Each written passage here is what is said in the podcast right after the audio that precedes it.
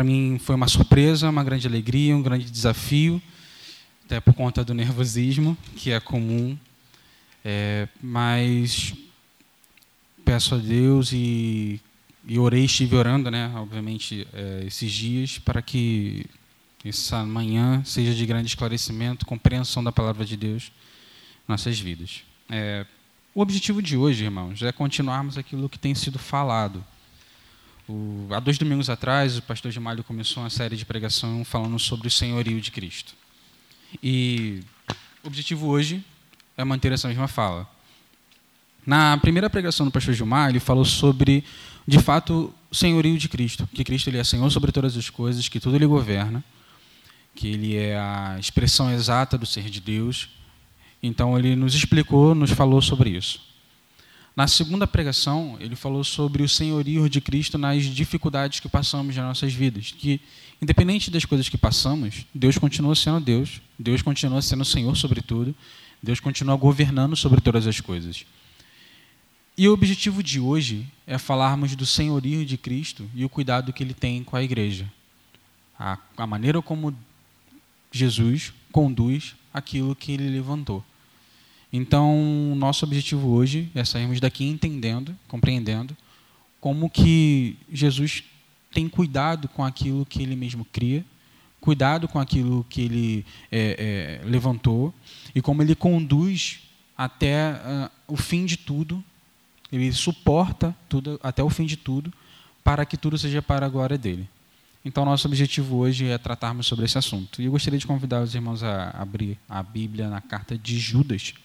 Nós iremos ler a carta. A carta tem alguns tem 25 versículos, a quantidade meio grande, mas acho que seria pertinente lermos ela toda. Judas é o penúltimo livro da Bíblia, antes de Apocalipse.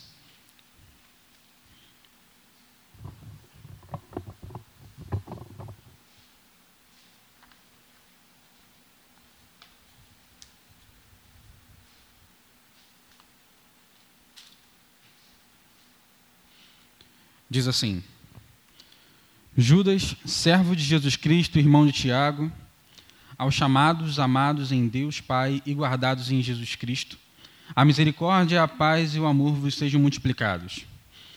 Amados, quando empregava toda a diligência em escrever-vos acerca da nossa comum salvação, foi que me senti obrigado a corresponder-me convosco, exortando-vos a batalhar diligentemente pela fé que uma vez por todas foi entregue aos santos pois certos indivíduos se introduziram com dissimulação, os quais desde muito foram antecipadamente pronunciados para, é, para esta condenação. Homens ímpios que transformam em libertinagem a graça de nosso, Senhor, de nosso Deus e negam o nosso único soberano e Senhor Jesus Cristo. Quero, pois, lembrar-vos, embora já estejais cientes de tudo, uma vez por todas, que o Senhor, tendo libertado um povo, tirando-o da terra do Egito, destruiu destruiu depois os que não creram. E a anjos, os que não guardaram seu estado original, mas abandonaram seu próprio domicílio, ele tem guardado sob trevas em algemas eternas para o juízo do grande dia. Como Sodoma e Gomorra, e as cidades circunvizinhas que, havendo se entregado à prostituição como aqueles seguindo após outro, outra carne, são postas para exemplo do fogo eterno, sofrendo punição. Ora, é, estes, da, da mesma sorte, quais sonha, sonha, sonhadores alucinados não só caminham, contaminam a carne, como também rejeitam o governo e difamam autoridades superiores. Contudo, o arcanjo Miguel, quando contendia com o diabo e disputava a despeito do corpo de Moisés, não se atreveu a proferir juízo infamatório contra ele. Pelo contrário, o Senhor te repreenda, ele disse: "O Senhor te repreenda".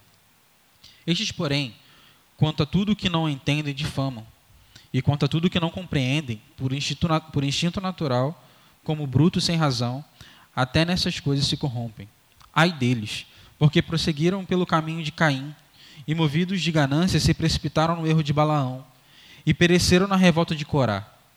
Esses homens são como rochas submersas em vossas festas de fraternidade, banqueteando-se juntos sem qualquer recato, pastores de si mesmos se apacentam como nuvens sem água, impelidas pelos ventos, árvores em plena estação dos frutos, destas, destes desprovidos, duplamente mortas, desarraigados, ondas bravias do mar que espumam suas próprias sujidades, estrelas estrelas errantes, para as quais tem sido guardada a negridão das trevas para sempre.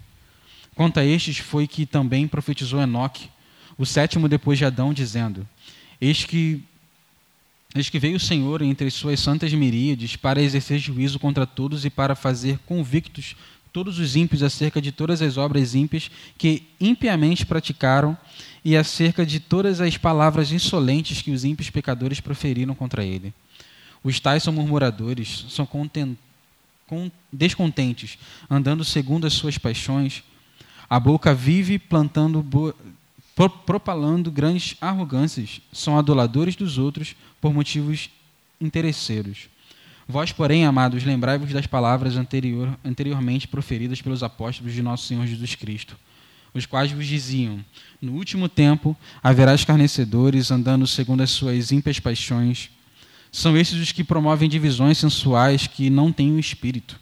Vós, porém, amados, edificando-vos a vossa fé santíssima, orando no Espírito Santo, guardai-vos no amor de Deus, esperando a misericórdia de nosso Senhor Jesus Cristo para a vida eterna. E compadecei-vos alguns de alguns que estão na dúvida. Salvai-os, arrebatai-vos do fogo. Quanto a outros, sede também compassivos em temor, detestando até a roupa contaminada pela carne. Ora, aquele que é poderoso para guardar-os de tropeços e para vos apresentar sem eh, apresentar com exultação imaculados diante da sua glória. Ao único Deus, nosso Salvador, mediante Jesus Cristo, Senhor nosso, glória, majestade, império e soberania, antes de todas as eras e agora, por todos os séculos. Amém. Senhor, muito obrigado pela tua palavra, que ela seja nosso guia. Fala por meio dela, Senhor. Muito obrigado por tudo. Amém. Bom, irmãos, esse é o nosso texto. É um pouco grande, mas pertinente. É, é muito comum nós mudarmos, nos adaptarmos a certas situações. Na verdade, eu acho que uma das características que marcam o ser humano é a capacidade de adaptação. dependendo da situação que estivermos, nós temos a capacidade de mudar, de fazer um caminho diferente. Eu lembro que há pouco tempo atrás, nós estávamos, eu e a Natália, estava indo para o trabalho, e por conta de uma situação que estava acontecendo em Barros Filho, ou Costa Barros, não lembro, o trem não estava funcionando. Então ela teve que pegar um ônibus, porque ela pega o trem para ir para o trabalho, teve que pegar um, ônibus e teve que mudar de direção. Ou seja, dependendo da situação que nos cerca, nós somos impelidos, obrigados a mudar de direção. É, existe até às vezes um, um, conceito que diz que o homem ele é o somatório, ele é o resultado das circunstâncias que o cercam, como se ele fosse definido por tudo aquilo que está ao exterior dele e pela, pela essa capacidade dele de se adaptar às dificuldades que, que existem. Então, existe uma dificuldade, o ser humano tem essa capacidade de mudar. Existe também um certo tipo de mudança que é uma mudança interior.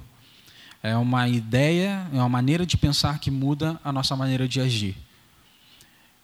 São, isso a gente denota geralmente no amadurecimento de uma pessoa. A pessoa ela tinha uma maneira de pensar, uma maneira de agir. Nós nos percebemos assim. Nós, se nós olharmos para o nosso passado, olharmos para a nossa adolescência ou até mesmo infância, nós tínhamos uma maneira de pensar, porém, por conta do amadurecimento, nós mudamos essa maneira de pensar. Então, algo que tinha na nossa mente mudou, e por meio dessa mudança, as nossas atitudes mudaram. E tem também uma mudança que é muito comum que nós observamos, que é uma mudança que ela muitas das vezes não é proposital. É algo que em nós muda e quando nós nos percebemos, nós já mudamos. É como se estivéssemos na praia e, levar, e levamos um caixote, por exemplo. A gente não quer levar o caixote, mas a gente leva. A gente é levado à margem por conta da força da onda. É como se fosse uma mudança que é impelida pelo Espírito Santo. E essa mudança é uma mudança que acredito que aconteceu com Judas. O texto inicial diz que Judas ele estava é, foi escrever sobre a comum salvação mas movido pelo Espírito, ele escreve sobre outras coisas. E essa mudança de Judas, ela nos traz essa carta belíssima, que vai falar sobre o cuidado que a igreja deve ter com aqueles que ensinam coisas que são falsas, que são diferentes do evangelho. E essa carta é uma carta muito propícia para nós, porque ela comunica uma realidade muito presente em nós hoje de homens que se levantam para falar coisas que não estão na Bíblia, homens que se levantam para pregar coisas que não são é, é, ensinos bíblicos. Isso é muito comum. Essa carta, como é, é, uma carta conhecida, como eu falei, ela tem uma carta tem alguns pontos que são que é tido como polêmico, mas nós iremos discorrer por, por eles nessa manhã. Esse Judas que escreve, nós acreditamos que seja Judas meio irmão de Jesus Cristo, porque muito embora ele fale que ele é servo de Jesus, mas quando ele fala que ele é irmão de Tiago, o único Tiago que a gente vê na Bíblia é o Tiago, meio irmão de Jesus. Então, quando ele fala que ele é irmão de Tiago, bem provavelmente que ele fala do irmão de Tiago, do Tiago que escreveu a carta de Tiago, que são cartas gerais a toda a igreja. Então, nós acreditamos que esse Judas que escreve é meio irmão de Jesus. Muito embora, também como Tiago, ele não se apresenta como meio irmão, ele se apresenta como servo, como um sinal de humildade. Então, ele enxerga Cristo como não necessariamente como meio irmão, mas ele enxerga Cristo como Senhor. Por isso então que ele vai falar que ele é servo de Jesus Cristo irmão de Tiago. Uma outra característica dessa carta é que ela ela é bem é, ela alguns estudiosos dizem que ela foi escrita por volta do ano 65 a 70 depois de Cristo, mas não por conta de alguma é, de algo que esteja escrito dentro da própria carta, mas por conta da similaridade dessa carta com o capítulo 2 da segunda carta de Pedro se depois vocês lerem a segunda carta de Pedro, vocês vão ver que ela é muito similar a essa carta de Judas. E ainda existe também algumas. É, é, não existe, na verdade, exatidões se, de quem teve a quem como referência. Se foi Pedro que teve Judas como referência e escreveu o que escreveu, ou se foi o contrário, se Judas teve Pedro como referência para escrever sua carta. Mas se olhar o capítulo 2 da carta de Pedro, você vai ver que tem muitas, são muitas similaridades com o que Judas escreve. E também porque quando é falado lá em Mateus e em Marcos sobre os irmãos de Jesus, Judas ele é apresentado como o mais novo. Então, de, pelo ponto, pelo, pela mais ou menos a idade de Judas e também pela similaridade da carta de Pedro, é meio que tido como se foi escrito entre o ano 65 a 70 depois de Cristo. Isso também é voltado também por conta do e aí a gente entra na parte do contexto histórico. A gente não tem necessariamente um contexto histórico explícito na carta, até porque quando Judas escreve, ele não destina a uma igreja específica, mas é uma carta que é tida como carta geral. É escrita como ela pode ser lida, poderia ter sido lida para todas as igrejas naquele local. E o contexto histórico é mais ou menos esse. São aquelas pessoas que, provavelmente, judeus cristãos, que, é, é que são que é destinada essa carta, por conta do, das abordagens que Judas faz. Judas vai falar sobre coisas do Antigo Testamento, ele vai falar sobre anjos, ele vai falar sobre coisas que geralmente é muito mais comuns aos judeus. Ele vai falar sobre coisas que são da história do povo de Israel, como Balaão, e ele vai falar sobre a revolta de Corá. Então são coisas que são levadas ao povo judeu. Então é bem provável que tenha sido esses os destinatários. E tem alguns, Judas também utiliza alguns materiais não canônicos na carta. Eu não sei se vocês perceberam durante a leitura, são dois pontos das quais, se, quem entende um pouco mais, vai perceber que isso não estão na Bíblia, na nossa Bíblia. Ele vai falar da briga de Miguel com o diabo por conta do corpo de Moisés e também vai falar sobre o um segundo ponto, que era Enoque. Vai falar sobre a, aquilo que Enoque, a profecia de Enoque. Esses dois pontos que Judas aborda não está na Bíblia, não está na nossa Bíblia. Porém, é, e isso, até como eu falei, é um ponto de polêmica em relação à carta. Elas, esses pontos não vão tornar a carta ilegítima, muito pelo contrário. Só vai nos mostrar que aquelas pessoas, que, que os destinatários da carta, tinham aquilo ali como literatura comum daquele tempo. Então, quando estava estudando para falar sobre esse assunto, eu vi que muitas existiam algumas discussões sobre essa sobre a legitimidade do que está escrito por conta dessas citações. Só que a gente vai abordar depois um pouco sobre isso, vai falar também sobre isso, mas são, não deve haver em nós dúvidas sobre a canonicidade dessa carta. Essa carta ela é canônica, ela é plenamente inspirada, principalmente pelo cuidado que é evocado para falar sobre ela e sobre aquilo que, e, e, e aquilo que Judas nos desperta a, a, a, entender, a compreender aquilo que está sendo falado. Então, entendendo isso, nós iremos, vou discorrer sobre alguns versículos, expondo é, aquilo que de fato não está escrito e como aquilo deve, e como esse ensino que de Judas, esse despertar de Judas, deve nos levar a, a, a, deve mudar a nossa maneira de pensar, deve nos despertar a algo, a um novo segmento, a uma nova maneira de enxergar o mundo, a uma nova maneira de agir principalmente porque o tempo ele é propício para pessoas das quais Judas, Judas está nos despertando a tomar cuidado. Então, os primeiros versículos, os versículos 1 e 2, eles dizem assim: Judas, servo de Jesus Cristo, irmão de Tiago, aos chamados, amados em Deus Pai, guardados em Jesus Cristo, a misericórdia, a paz e o amor vos sejam multiplicados. Então, como eu disse, ele é irmão de Tiago, provavelmente meio irmão de Jesus. Um ponto muito interessante sobre esse versículo é que ele vai falar, ele vai destinar aos chamados, amados, amados guardados em Deus e amados em Deus e guardados em Jesus Cristo. Ou seja, ele está falando para os eleitos. Ele está destinando essa carta para quem é eleito. E por que, que essa carta comunica conosco hoje? Justamente por isso. É pela característica da eleição.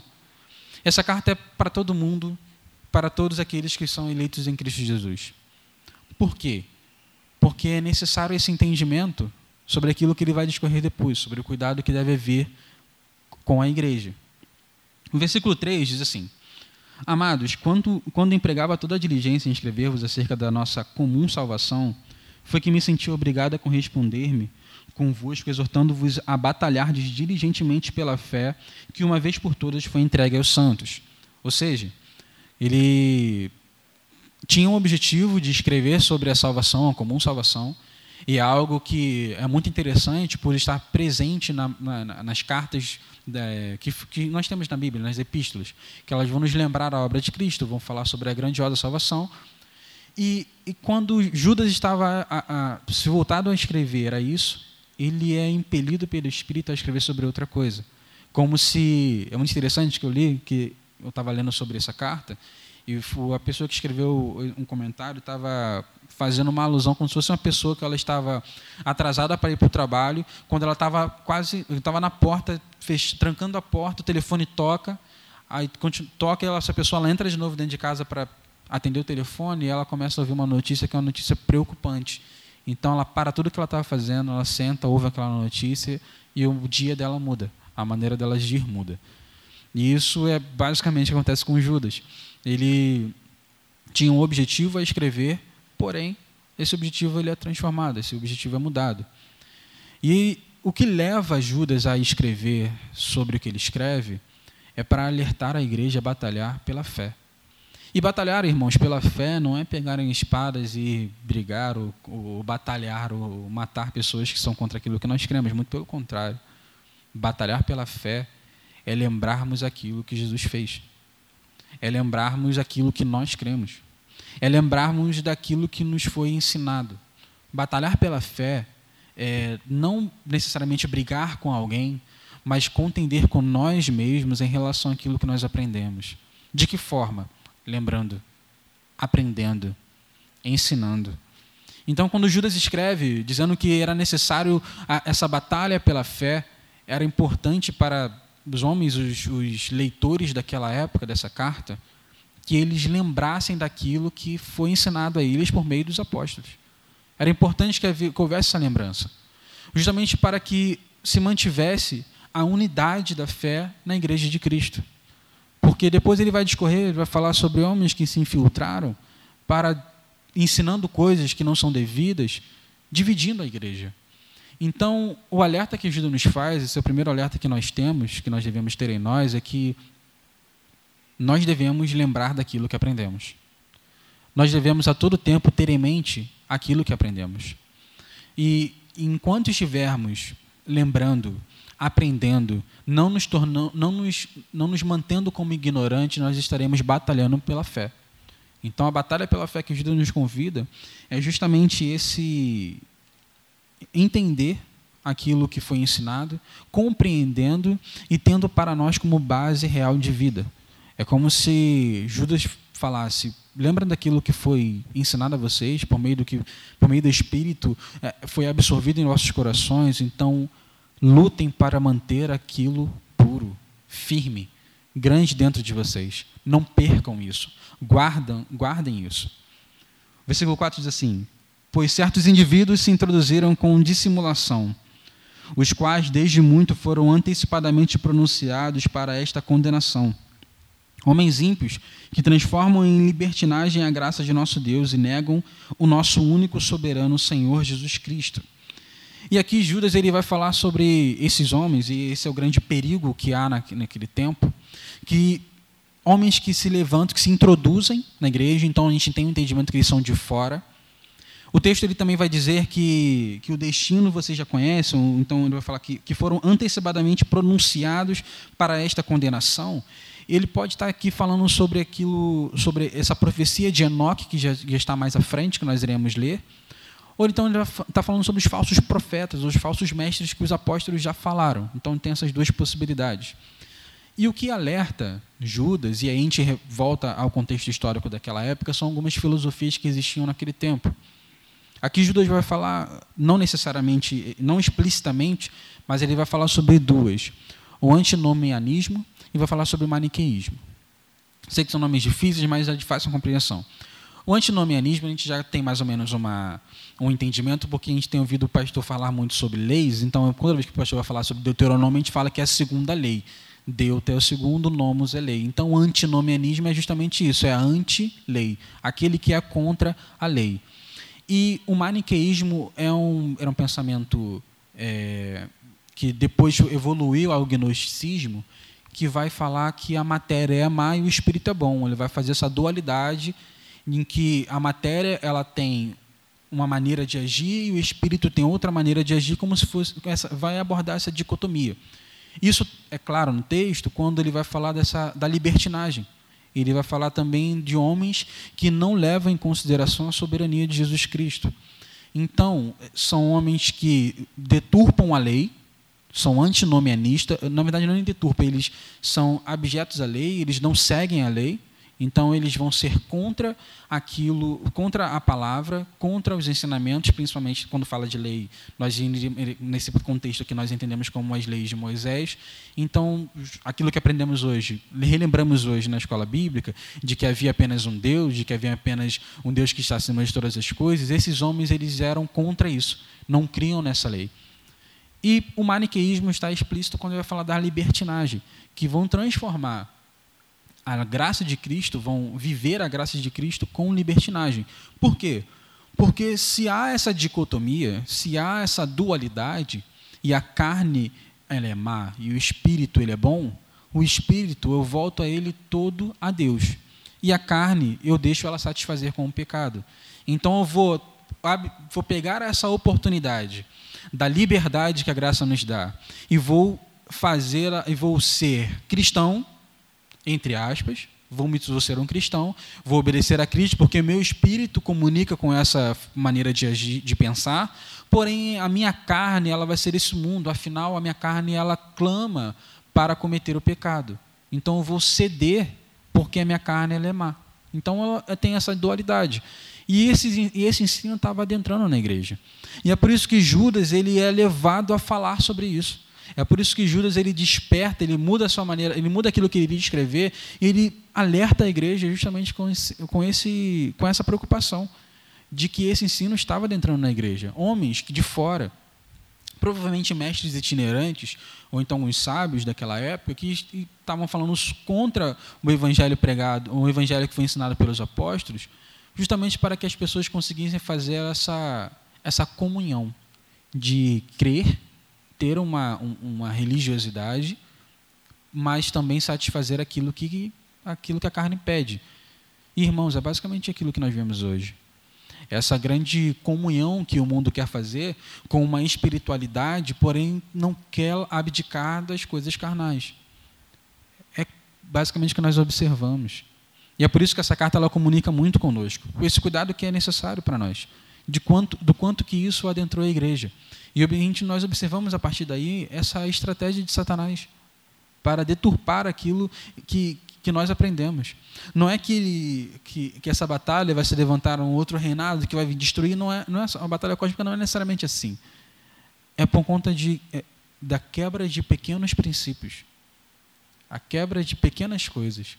E é contra isso que Judas vai, Judas vai escrever e alertar aos irmãos convertidos, eleitos, de que é necessário lembrar daquilo que os apóstolos ensinaram para que aqueles homens não fossem, não caíssem no erro de ignorar a lei e hum, usar com má intenção a graça de Cristo. E aí, a partir do, nos versículos de 5 a 7, ele vai falar sobre os erros que acontecem, a condenação de, de pessoas que deturpam aquilo que foi ensinado por Deus. Diz assim: é, Quero, pois, lembrar-vos, embora já estejais cientes de tudo, uma, de tudo, uma vez por todas, que o Senhor, tendo libertado um povo, tirando-o da terra do Egito, destruiu depois os que não creram. E a anjos, os que não guardaram o seu estado original, mas abandonaram o seu próprio domicílio. Ele tem guardado sob trevas em, em algemas eternas para o juízo do grande dia. Como Sodoma e Gomorra, cidades circunvizinhas que, havendo-se entregado à prostituição, como aqueles seguindo após outra carne, são postas para exemplo do fogo eterno sofrendo punição. Ou seja, ele vai abordar três casos, e é por isso que a gente a gente acredita que essa carta ela foi escrita a judeus convertidos, ele vai abordar três casos que são pertinentes à história de Israel. Ele vai falar sobre aqui, sobre o povo no deserto, o povo que não entrou na terra, na terra prometida, porque não creram na promessa, não creram na palavra de Deus.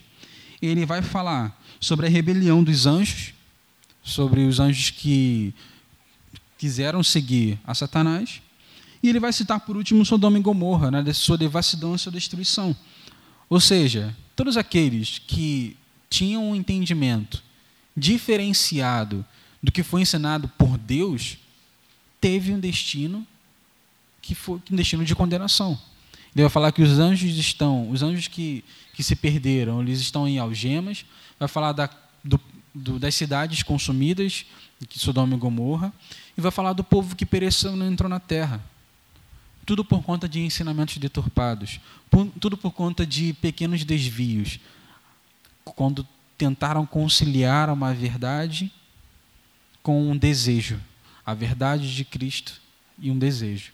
E ele fala, ele escreve isso para exemplificar aquilo que acontece, o, perfeito destino daqueles que pensam dessa forma o destino daqueles homens que, iam, que estavam é, introduzindo na, na, Santa Igreja filosofias que são contra a palavra de Deus. Quais, quais eram seus destinos? Como ele mesmo fala, todos vocês já sabem de uma vez por todas que o destino deles é a perdição, como os anjos fizeram, como Sodoma e Gomorra foi, como os homens, como as pessoas que peregrinaram no deserto.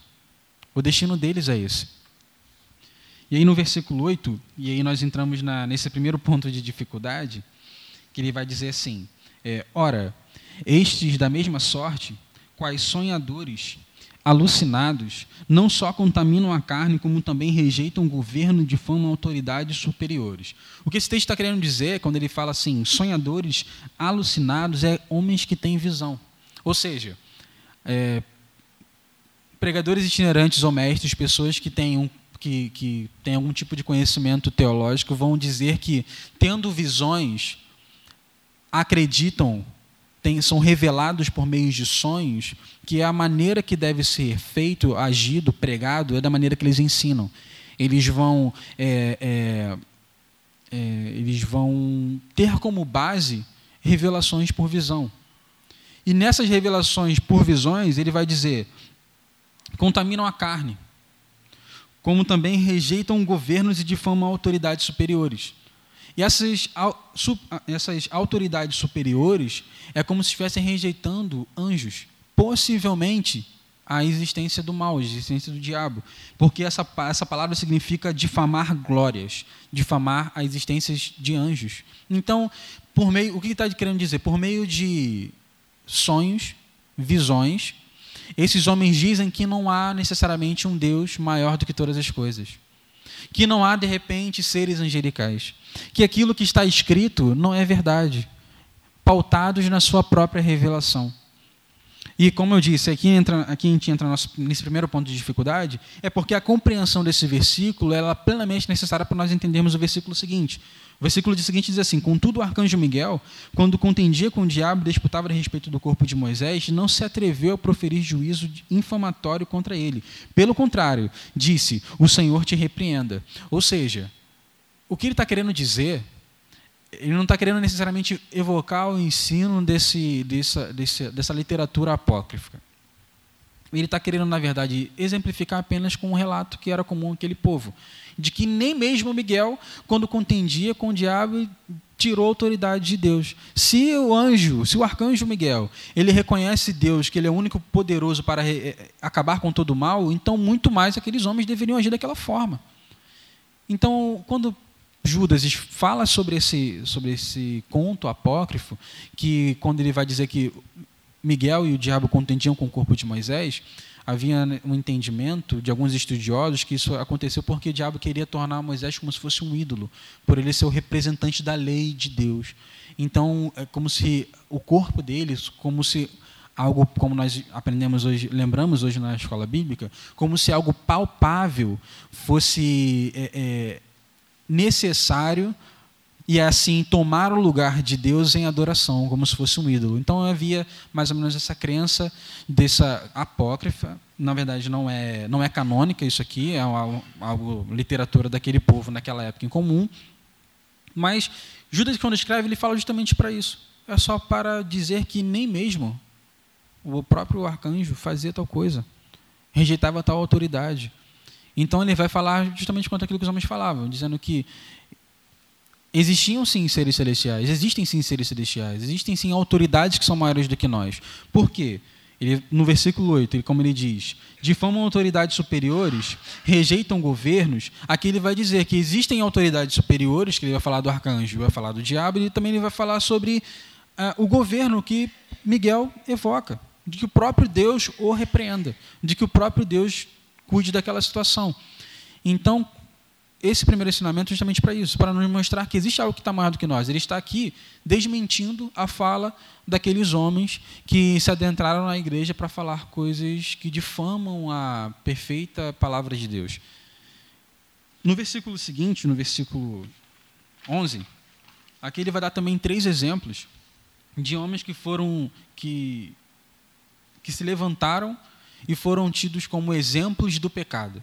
No versículo Perdão, é, perdão, no versículo 10, diz assim o 10. Estes, porém, quando, quanto a tudo o que não entendem difamam, e quanto a tudo o que não compreendem por instinto natural, como brutos sem razão, até nessas coisas se corrompem.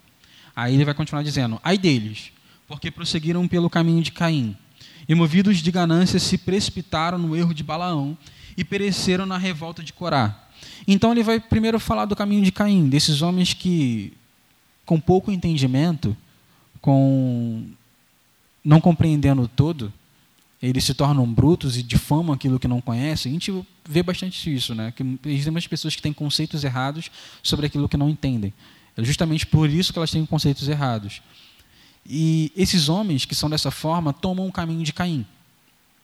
E é interessante que ele vai nessas nessas três citações que ele faz, o caminho de Caim, ele vai falar da revolta de Corá, ele vai falar do erro de Balaão, eles são homens que foram seguidos pelo pecado. Não só que eles pecaram, mas que pela, pelo ensino que eles, eh, que eles deram, outras pessoas pecaram.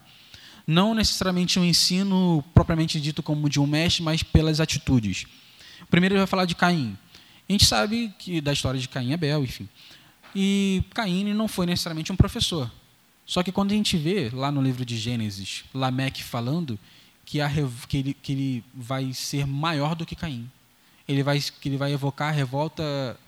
Se, se aquele que matasse Caim seria condenado sete vezes, Lameque seria 70 vezes sete. Por quê? Porque ele tem Caim como exemplo daquele de uma maneira errada de se viver. A mesma forma Balaão. O que, que Balaão fez? Foi ensinar a um rei, foi mostrar para um rei como fazer o povo de Deus pecar foi mostrar um desvio de como corromper os filhos de Deus. E da mesma forma a revolta de Corá. A revolta de Corá foi uma rebelião contra a autoridade de Moisés e Arão.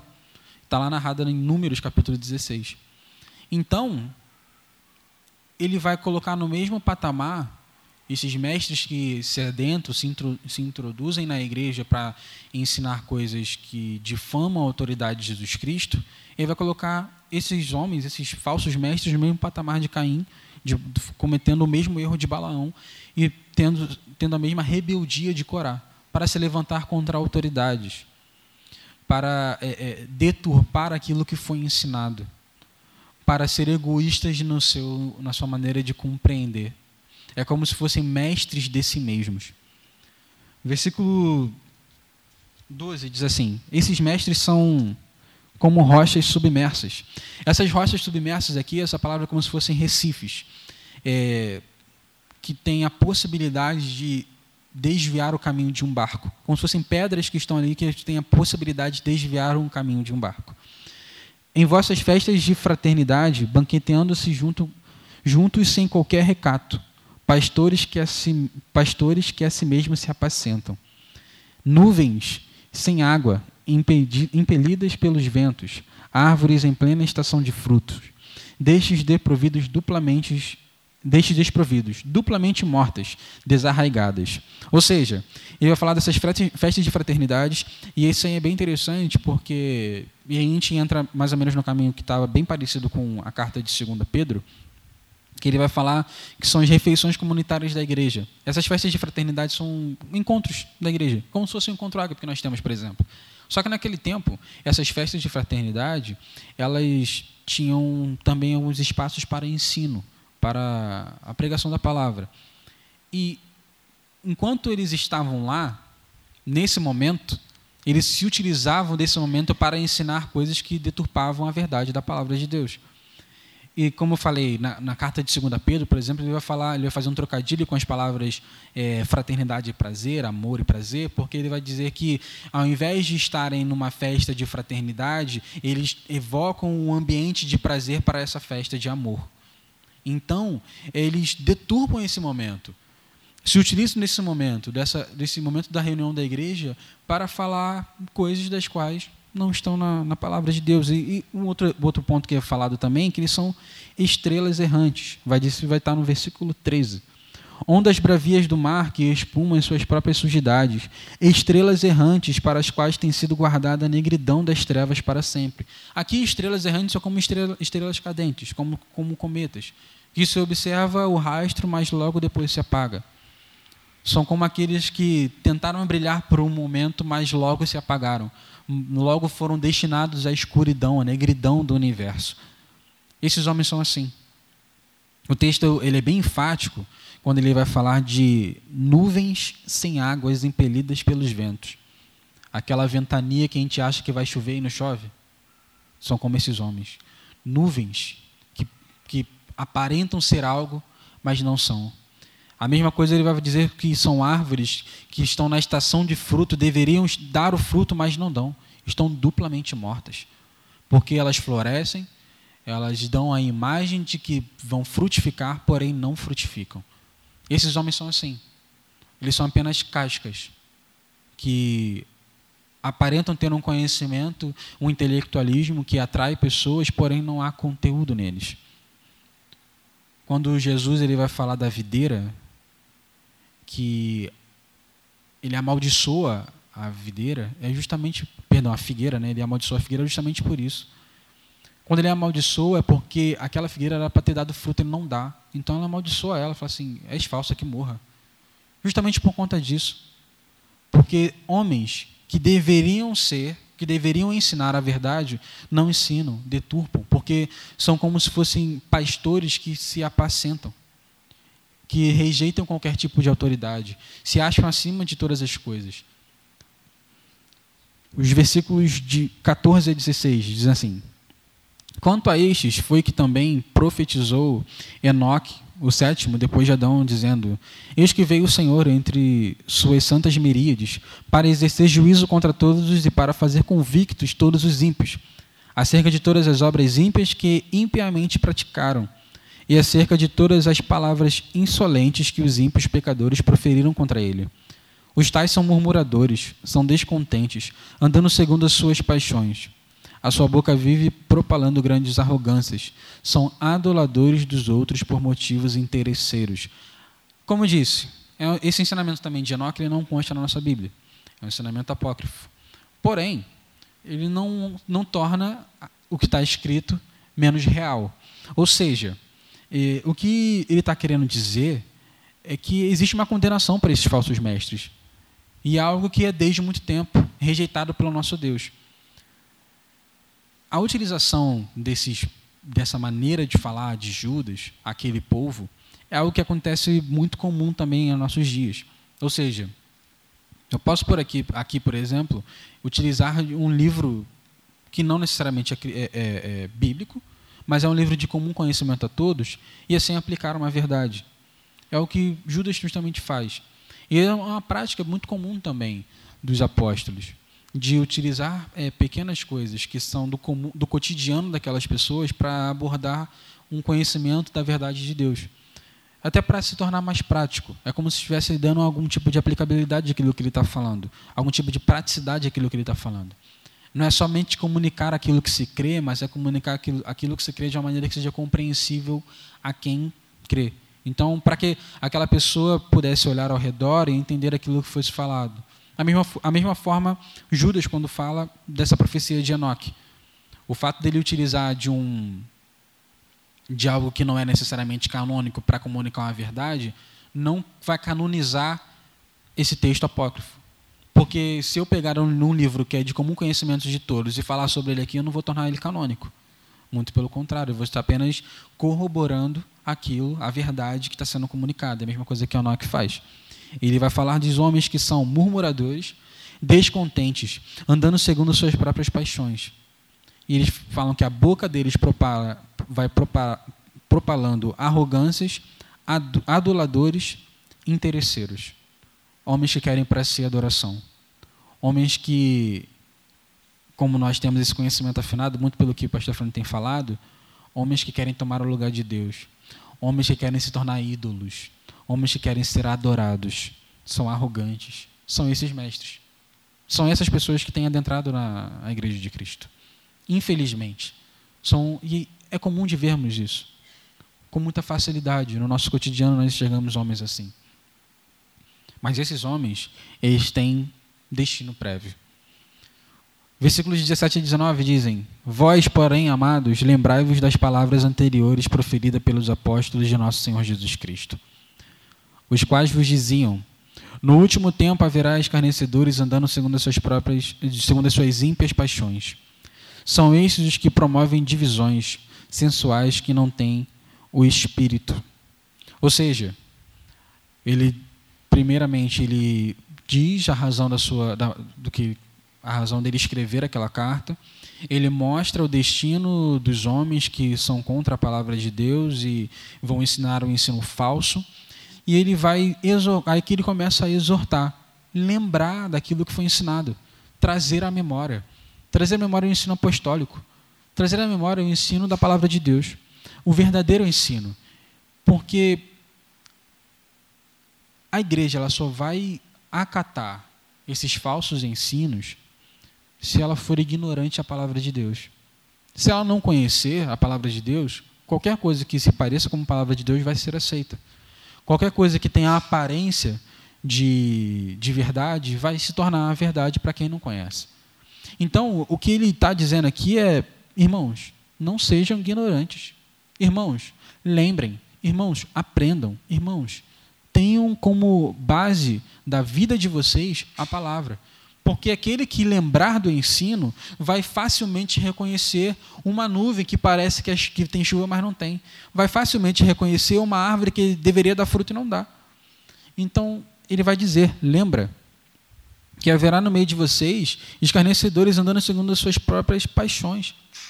E são esses que promovem divisões.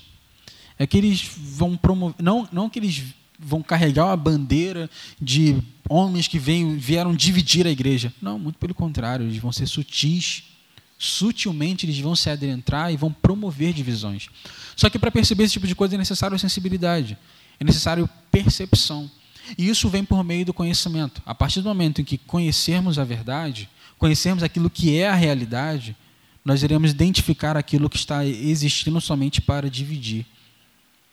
E aí, a gente compreendendo isso, a gente vai entender o que ele vai dizer a partir do versículo 20. Vós, porém, amados, edificando-vos da vossa fé santíssima, orando no Espírito Santo, guardai-vos no amor de Deus, esperando a misericórdia de nosso Senhor Jesus Cristo para a vida eterna. E compadecei-vos de alguns que estão na dúvida. Salvai-os, arrebatando-os do fogo. Quanto a outros, sede tão, também compassivos em temor, perdão, detestando até a roupa contaminada pela carne E aqui ele vai falar, vai mostrar uma coisa muito interessante da verticalidade e a horizontalidade do seu ensino, dessa percepção. Por quê? Voltando. Homens que promovem divisões não têm um espírito. E aí ele vai dizer: Mas vocês se edifiquem em oração no Espírito Santo. Guarde, seja envolto, escondido no amor de Deus. Por quê? Para esperar a misericórdia do nosso Senhor Jesus Cristo para a vida eterna. Esperar a, a grande consumação da obra. Quando essas três coisas, e a gente observa claramente a trindade aqui nesse texto, que aí a gente vê a, a trindade num contexto também, é, não no contexto, mas exemplificada na verticalidade do ensino, é que ele primeiro vai dizer, tenha comunhão com Deus. Tenha comunhão com o Espírito, com o Espírito Santo, ore. Ele vai dizer, entenda o amor de Deus e seja paciente no aguardo da misericórdia de nosso Senhor Jesus Cristo. E depois ele vai dizer, e aí a, horizontalidade desse ensino, ele vai dizer para nos compadecermos daqueles que estão em dúvida, ou seja, sermos mansos e compreensivos com os ignorantes. E isso, justamente por conta do que ele fala nos versos anteriores, porque é necessário termos o conhecimento. Se nós conhecemos, se nós compreendemos a palavra, é fácil, será perceptível identificar aqueles que dividem e aqueles que têm dúvida. Porque de repente existem irmãos que apenas têm dúvida. Não são divisores de igreja. Eles apenas têm dúvidas. E, ele, e aí também ele vai dizer: é, salvar aos outros arrebatando do fogo. E aí é como se ele tivesse uma, desse uma expressão um pouco mais, mais forte, porque existem, existem aqueles irmãos que têm dúvida, e existem os irmãos que têm dúvida, mas na dúvida proferem é, o falso ensino, ensinam coisas erradas. Então ele vai falar, então arrebata eles do fogo, é como tipo assim, acabe com, essa, com esse ensino falso. Logo, encerre e corte na raiz. É, para, que, para que esses homens que de repente é, não têm, estão em dúvida, estão proferindo esse ensino, eles não se tornem como Caim, não se tornem como Corá, nem como Balaão. Ou seja, não arrastem outras pessoas no erro deles. E por último, ele vai dizer: sejam compassivos em temor. Ou seja, ser misericordioso, mas sem, mas sem se contaminar com heresias. Porque de repente haverá um momento que você, que aquela pessoa que está em dúvida, ela não ela não está compreendendo, é necessário um pouco de paciência com ela. Sermos compassivos em temor. Não é que a gente vai cortar aquela pessoa da igreja, não é que a gente vai extirpar aquela pessoa do corpo, só porque ela não consegue ainda compreender da maneira que nós compreendemos, mas que é necessário compa compaixão com aquela pessoa, paciência. E aí a gente entende a necessidade de um acompanhamento, de um discipulado. Justamente para que aquela pessoa, no caminhar da fé, ela venha compreender da maneira correta, ela não venha proferir é, é, coisas falsas, achando que está proferindo coisas verdadeiras e assim sendo um divisor da igreja. Nem sempre esses falsos mestres sabem que são falsos mestres. Às vezes eles acham que são mestres verdadeiros, mas não são. É necessário, irmãos, de nós, é, na unidade da fé e na unidade no conhecimento, enxergar esse tipo de coisa no corpo. E aí ele termina a carta dizendo: Ora, aquele que é poderoso para nos guardar dos tropeços, e aqui é, é a garantia de que a igreja ela será mantida firme até a consumação de todas as coisas, porque nós cremos num Deus que é poderoso para nos guardar dos tropeços. E ele continua: vos apresentar com exultação imaculados diante da sua glória. Ou seja, que independentemente do que acontecer, seremos apresentados como vencedores, puros diante da glória de Deus. Continuando. Ao único Deus, nosso Senhor, nosso Salvador, mediante Jesus Cristo, Senhor nosso. Glória, majestade império e soberania, antes de todas as eras, e agora e por todos os séculos. Amém. Ou seja, a igreja ela será mantida firme até o final. Ela será mantida pura e santa até o final. E com isso eu trago três aplicações para nós sobre essa carta. A primeira é que nós devemos ter firmeza naquilo que cremos, batalhar pela fé que nos foi entregue. E isso, irmãos, vem pela busca do conhecimento. não para sermos conhecedores para o nosso próprio bem ou para a nossa própria grandeza, mas para que nós não venhamos adorar a Deus de maneira errada. Nós somos convidados a conhecer, convidados a entender, para que nós venhamos ser filhos que adoram ao Pai da maneira correta. Para que nós venhamos ser propagadores da verdade do Evangelho.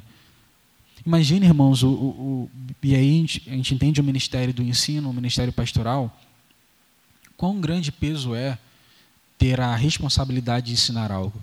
Porque, de repente, por meio de um ensino, você pode desvirtuar muitas pessoas. É uma responsabilidade muito grande. E é necessário que a igreja, e aí todo, todos nós, venhamos ser conhecedores daquilo que cremos, para que, se houver algum irmão proferindo dúvidas ou proferindo coisas desse tipo, que ele venha a ser corrigido. E aí nós temos, a, a, o próprio corpo tem a responsabilidade de se auto, é, de exercer manutenção própria. O segundo ensinamento, e aí é algo que é muito que, que é muito forte, que foi algo muito que ficou muito na minha mente quando estava lendo e entendendo esse texto, é que nós devemos ser como Judas. Como? Ter um espírito inquieto em relação àqueles que se levantam para perverter a verdade do Evangelho. Irmãos, a responsabilidade nossa. Nós devemos ser inquietos, incessantes contra aqueles que se levantam contra a verdade do Evangelho. A nossa vida deve mudar por conta disso. As nossas atitudes devem mudar por conta disso.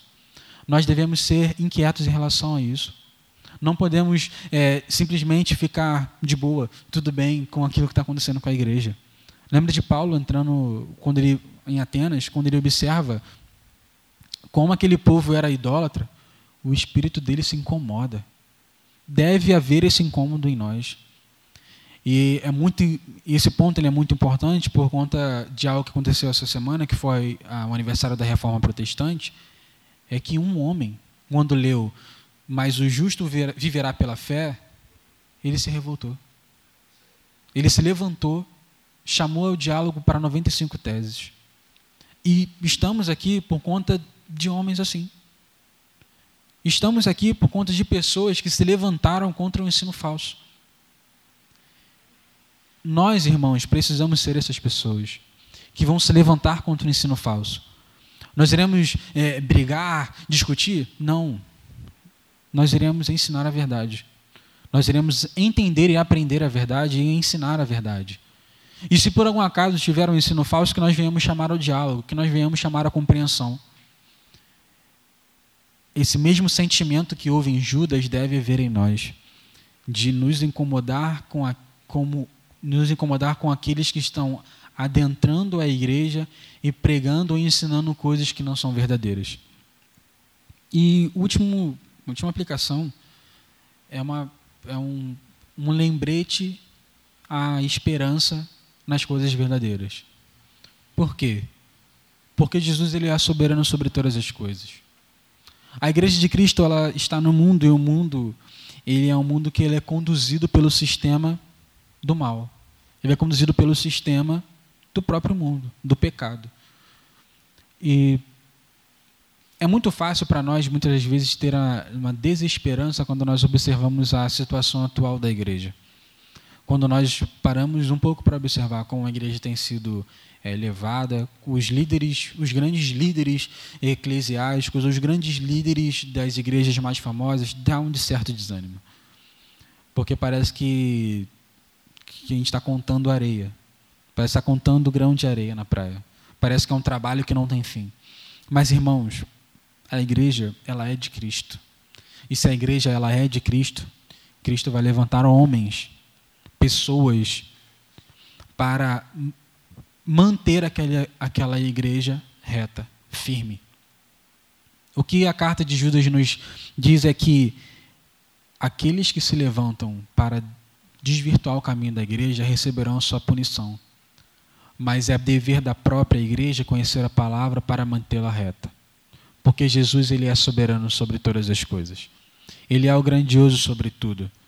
E isso significa que a, a igreja se manterá firme, pura e santa como aquela que a, vai pegar para si a alcunha de falar da verdade da palavra de Deus. E esse é o dever nosso, porque isso só acontece por meio de nossas vidas. Sei que são tempos difíceis, irmãos, e não são difíceis somente para nós hoje, era difícil para homens naquela época também.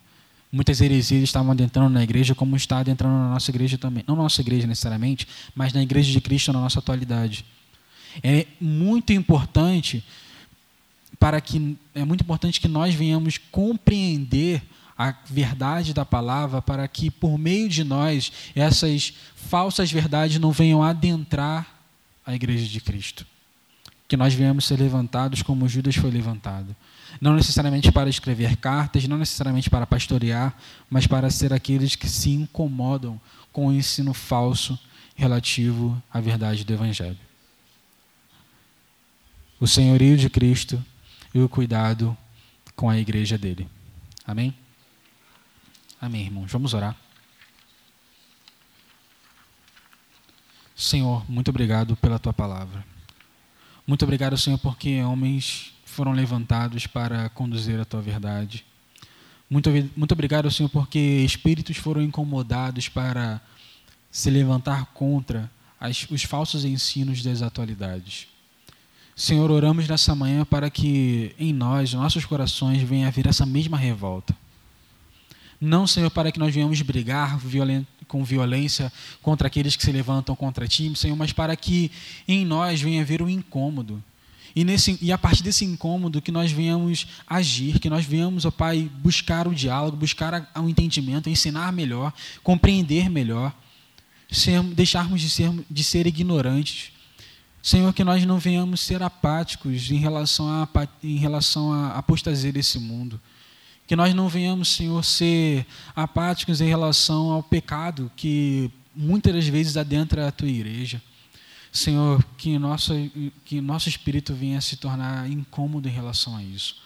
Senhor, nos dê sabedoria, nos dê entendimento para que no, no momento que pregarmos a tua palavra, que nós venhamos pregar a Deus compreendendo a vida daquele que está ouvindo, para que na maneira que nós estivermos falando, aquela pessoa venha compreender melhor. Nos usa, Senhor. Não deixe que a tua igreja se perca, mas levante pessoas, Senhor, para buscar a retidão do caminho da tua igreja. Muito obrigado, Senhor, por, por, por esse ensino. E, nos, que, e que tudo aquilo que foi falado, Senhor, não venha simplesmente ficar aqui, mas venha ser um agente de transformação em nós. Que nós venhamos ser transformados pela verdade da Tua palavra. Muito obrigado. Amém.